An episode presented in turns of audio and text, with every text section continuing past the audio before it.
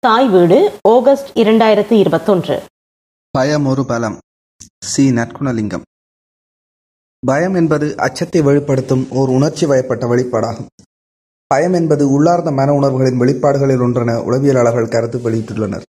சிறிது நேரத்தில் நடக்க இருக்கும் ஏதாவது ஒரு விடயத்துக்கான உடனடி சலனம் பயமாகும். பயம் வருவது இயல்புதான். பயம் என்பது முழுக்க முழுக்க நமது மன ஓட்டம் மட்டுமே. நாம் நினைத்தால் நடக்காமல் போய்விடுமா என்ற எதிர்மறையான ஒரு எண்ணம். மற்றது நாம் எதிர்பாராத தீமை எதுவும் நடந்துவிடுமோ என்ற அச்சம். பலம் என்றால் வலிமை தைரியம் திண்ணம் மனத்திடமாகும். பலம் வாழ்வின் நலம். பயத்துக்கும் பலத்துக்கும் நெருங்கிய தொடர்பு உண்டு. பயத்தினால் பலமடைய வேண்டும். பயப்படும் மனமே பலப்படுகின்றது.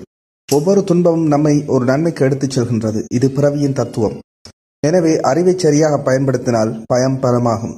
நமக்கு ஏற்படும் பயத்தை எப்படி பார்த்தாலும் அதிலே ஒரு பலம் இருக்கத்தான் செய்திருக்கின்றது. பயத்தினால் காரியத்திலிருந்து விலகிக் கொள்ளாது பலமடைய வேண்டும் என்ன நடக்குமோ ஏது நடக்குமோ என சிந்தித்துக் கொண்டிருப்பதால் மனதில் பயம்தான் ஏற்படும். எனவே சிந்தித்துக் கொண்டிருப்பதை விட முயற்சித்துப் பார். கிடைத்தால் வெற்றி இல்லையேல் அனுபவம். இரண்டுமே நமக்கு தேவைதானே? முதலில் உங்களுக்குள் காணப்படும் பயத்தை வெல்லுங்கள். பின்னர் அடுத்தவர்களின் பயத்தை அகற்ற முன்வாருங்கள் வலி அல்லது ஆபத்தில் அச்சுறுத்தல் போன்ற பிரத்யேக தூண்டலின் விளைவாக பயம் விளைகிறது.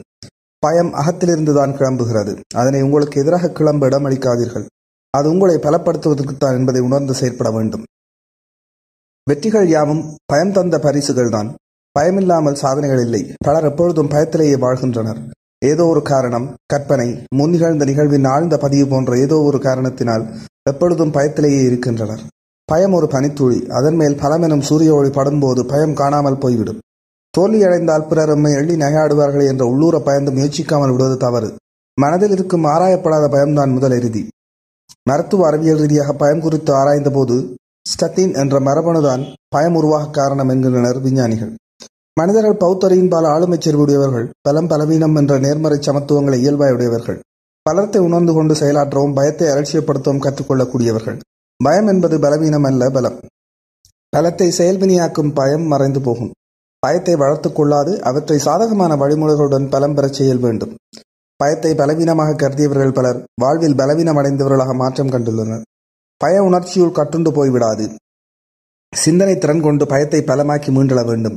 பயமென்ற மிகை உணர்வின் வெளிப்பாட்டை ஒருபோதுமே பலவீனமாகவும் தப்பாகவும் இடைபோடக்கூடாது மனத்தைரியம் பயத்தை உடைத்தெறியும் வல்லமை கொண்டது. வாழ்க்கையின் வெற்றி பெறுவதற்கு பயம் ஒரு தடையாக அமையாதிருக்க பயத்தை பலமாக்கும் முயற்சியை பக்கபலமாக்கிக் கொள்ள வேண்டும். பயம் என்ற உணர்வெழுச்சியை நாம் அடைவதால் சக்தி அனைத்தையும் இழக்க நேரிடும்.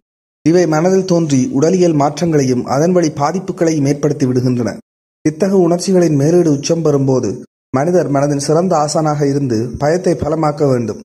மனதில் பய உணர்வை விதைக்கக்கூடாது பலமான மனநிலையை இறுக பற்றி கொள்ள தவறக்கூடாது மனதை திடப்படுத்தி உரப்படுத்தி பய உணர்வை எமது கட்டுப்பாட்டுக்குள் வைத்துக் கொள்ள வேண்டும். மனதை ஒருமுகப்படுத்தி பொறுமையையும் மனதில் வளர்ப்பதன் மூலம் பயம் பலமாக மாற்றமடையும். நாம் தொடர்ந்து பயத்துக்கு முக்கியத்துவம் கொடுப்பதனானால் வாழ்வில் தோற்றுப்போகும் சாத்தியம் அதிகம். பயத்துக்கு இடமளிப்பின் எமது அளவிட முடியாத ஆற்றல்கள் உறங்கிவிடும். இறப்பின் மேலுள்ள பயம் வாழ்க்கையை போற்ற உதவும். தவறை பற்றிய பயம் சரியான நிலையை காக்கும். நோயை பற்றிய பயம் சுகாதாரத்தை ஊக்குவிக்கும். குழந்தைக்கு சிறிய பயம் இருப்பதால் அது கவனமாக நடக்கிறது.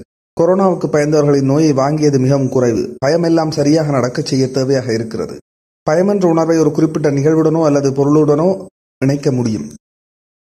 இங்கேதான் நாம் அதை நிரந்தரமாக்குகின்றோம். தெளிந்த அறிவை கொண்டு பயத்தை போக்க முடியும். ஆழ்ந்த அன்பு ஏற்படும் போது பயம் விலகிவிடும். உணவில் உப்பு இருக்கும் அளவில் பயமும் தேவை. இயற்கையான பரிணாம வளர்ச்சியில் தானாகவே அது வரும். வருவதால் ஒருவர் தன்னை கற்காத்துக் கொள்ள முடியும். பயம் ஒரு திருப்பம் கொண்டு நிபந்தனையற்ற அன்பாக மாற வேண்டும்.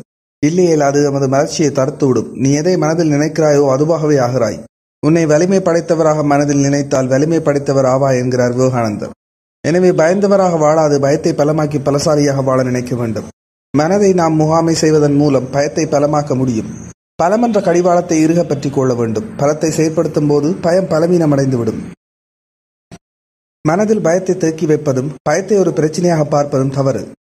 பயமறியாதவர் கல்லஞ்சிக்காரர் பயப்படுபவர் பயமுறுத்தப்பட மாட்டார்.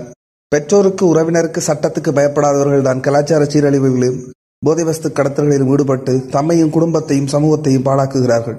இதனால் கௌரவம் எதிர்காலம் சிதைவடையும் என மனபயம் கொள்ளுமாயின் நிச்சயமாக இவ்வாறான கீழ்த்தரமான செயற்பாடுகளில் இறங்க மாட்டார்கள். எனவே பயம் நல்லவற்றை செய்ய தூண்டும். பயத்துடன் கல்வி கேட்கும் மாணவர்கள் பரீட்சையை தோல்வியடையக்கூடாது என்ற நினைப்புடன் அவதானத்துடன் நிதானமாக நேர முகாமைத்துவத்துடன் கல்வி இலக்குடன் கற்று இறுதியில் பட்டத்துடன் வெளியேறுவார்கள். எதற்கும் பயமில்லாத வாழ்க்கையை உண்பதிலும் குடிப்பதிலும் நிறைவு செய்வர்கள் இறுதியில் நோயாளியாகின்றனர்.